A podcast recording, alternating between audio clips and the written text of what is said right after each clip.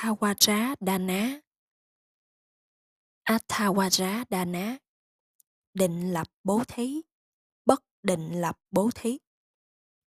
Thawara Dana định lập bố thí là bố thí những vật thí có tính chất trường cũ, bất động như chùa, tháp, tịnh xá, nhà nghỉ và đào giếng, đào hồ. Athawaja Dana bất định lập bố thí là bố thí những vật thí có tính chất di động, sử dụng tạm thời như vật thực, y phục, vân vân. Sabari Wara Dana Abari Wara Dana rá Wara Dana là sự bố thí gồm cả vật chính lẫn vật phụ, ví như trong việc bố thí y áo gồm có y và những vật phụ thuộc vào, vào nó.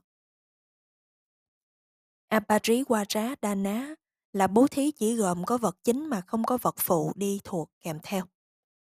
Những tướng đặc biệt trên thân của chư Bồ Tát là kết quả phát sanh từ Sabariwara Dana. Nibattha Dana, Anibattha Dana, định kỳ bố thí, ngẫu nhiên bố thí. Nibattha Dana, định kỳ bố thí, là sự bố thí thường xuyên và đều đặn như bố thí vật thực đến chư tăng. Anipattha Dana, ngẫu nhiên bố thí là bố thí không thường xuyên, không định kỳ, chỉ ngẫu nhiên tùy hứng. Paramattha Dana, Dana, thủ trước bố thí, vô thủ trước bố thí. Paramattha Dana, thủ trước bố thí là sự bố thí bị ô nhiễm bởi ái dục và tà kiến. A. Paramattha Dana Vô thủ trước bố thí là sự bố thí không bị nhiễm ái dục và tà kiến. Theo tạng Abhidhamma, người bị lầm lạc chỉ do tà kiến, nhưng tà kiến lại luôn ở chung với ái dục. Khi tà kiến nhiễm vào tâm và dẫn dắt người ta đi sai đường, thì tham ái cũng có sự tham dự. Cho nên cả tham ái và tà kiến đều được nêu ra ở trên. Sau khi thực hiện một việc bố thí, người ta tha thiết nguyện rằng cầu cho tôi sớm chức đắng, cầu cho tôi sớm chứng đắc đạo quả và niết bàn do nhờ quả phước thanh cao này thì sự bố thí sẽ thuộc vào loại vô lậu bố thí và nó sẽ làm duyên để chứng đắc đạo quả và niết bàn.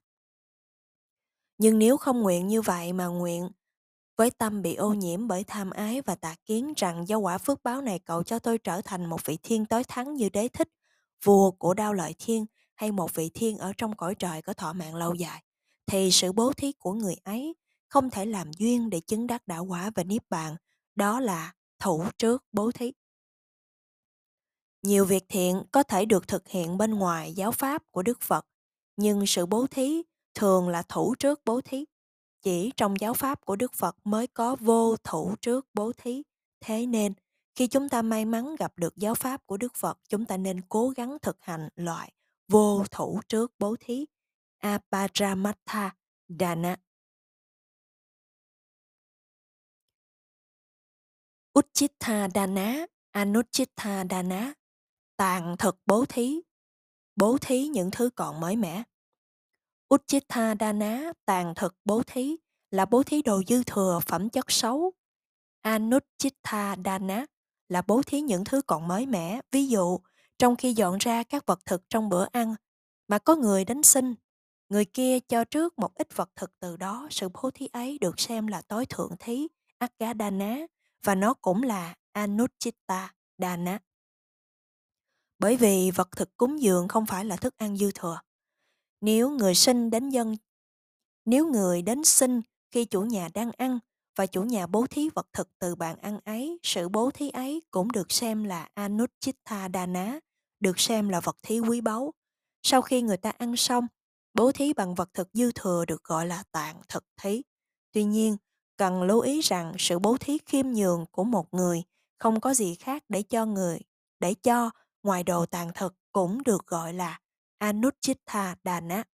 Khi người cho có khả năng cho vật thí tốt hơn mà không cho, thì đó mới gọi là Uchitta Dana. Sa Chi Wa Dana Achaya Dana. Sa chi quá là sự bố thí được thực hiện trong khi người ta đang còn sống. Achaya dana là sự bố thí được thực hiện sau khi người ta chết theo lời di chúc. Tôi sẽ cho cái này đến người này sau khi tôi chết. Người được chỉ định trong di chúc sẽ được hưởng thụ nó. Vị tỳ kheo không được thực hiện sự bố thí Achaya đà ná, nghĩa là vị ấy không thể để dành tài sản của mình cho kẻ khác sau khi vị ấy chết. Nếu vị tỷ kheo ấy có làm như vậy thì cũng không thành tựu việc bố thí. Người thọ lãnh sau này cũng không có quyền sở hữu di sản ấy. Nếu trong khi còn sống, vị tỳ khu cho đi tài sản của mình đến một vị tỳ khu khác, thì người thọ lãnh có quyền thừa hưởng di sản của họ.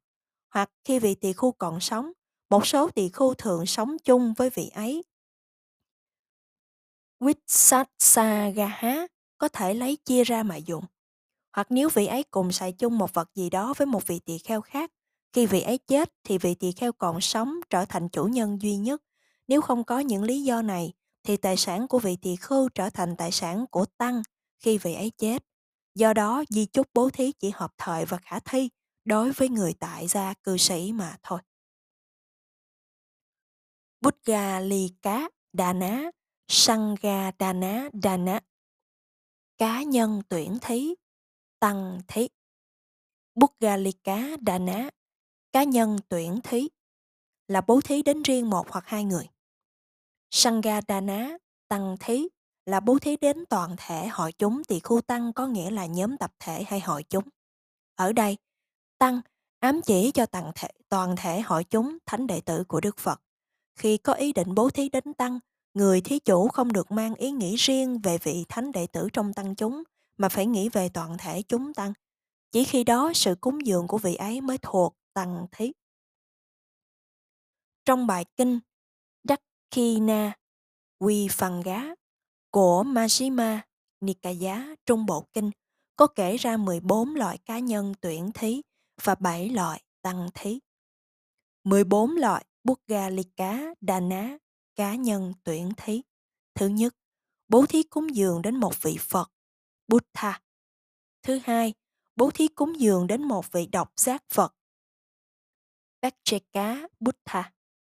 Thứ ba, bố thí cúng dường đến vị A-la-hán, arahatta Thứ tư, bố thí cúng dường đến bậc đang trên đường chứng đắc đạo quả A-la-hán, arahatta Phala hay arahatta Magga.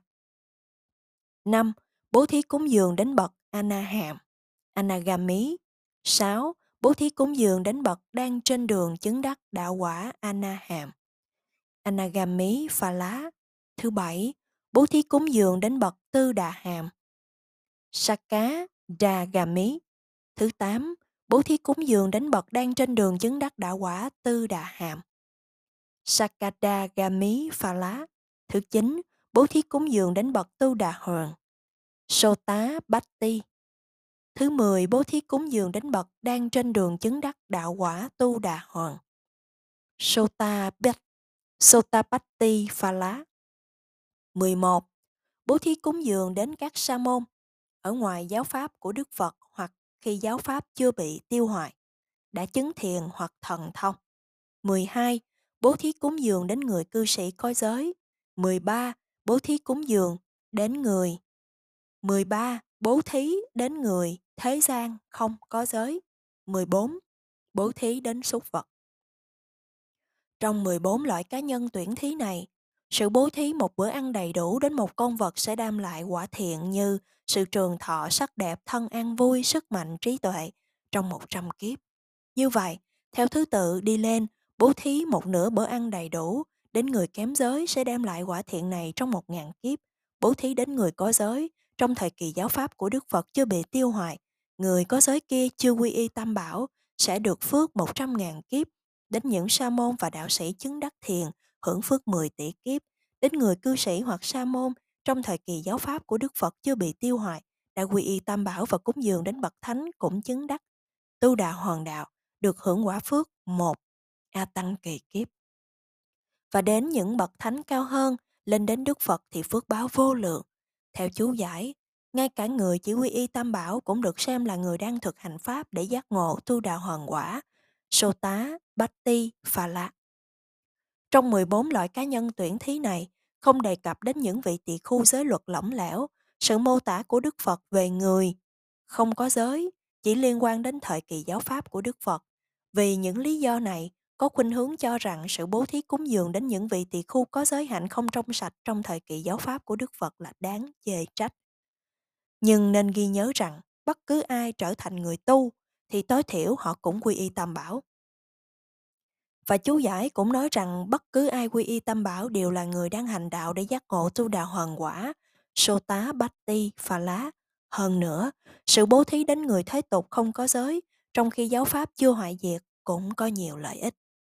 Lại nữa, trong bộ kinh Milinda, Banh Há, Milinda Đà, Vấn Đạo, Đại Đức Na Tiên giải thích rằng một vị tỳ khu không có giới vẫn tốt hơn người thế tục về 10 phương diện, nhưng sự tôn kính đến như sự tôn kính đến Đức Phật, sự tôn kính đến Đức Pháp, sự tôn kính đến Đức Tăng, vân vân.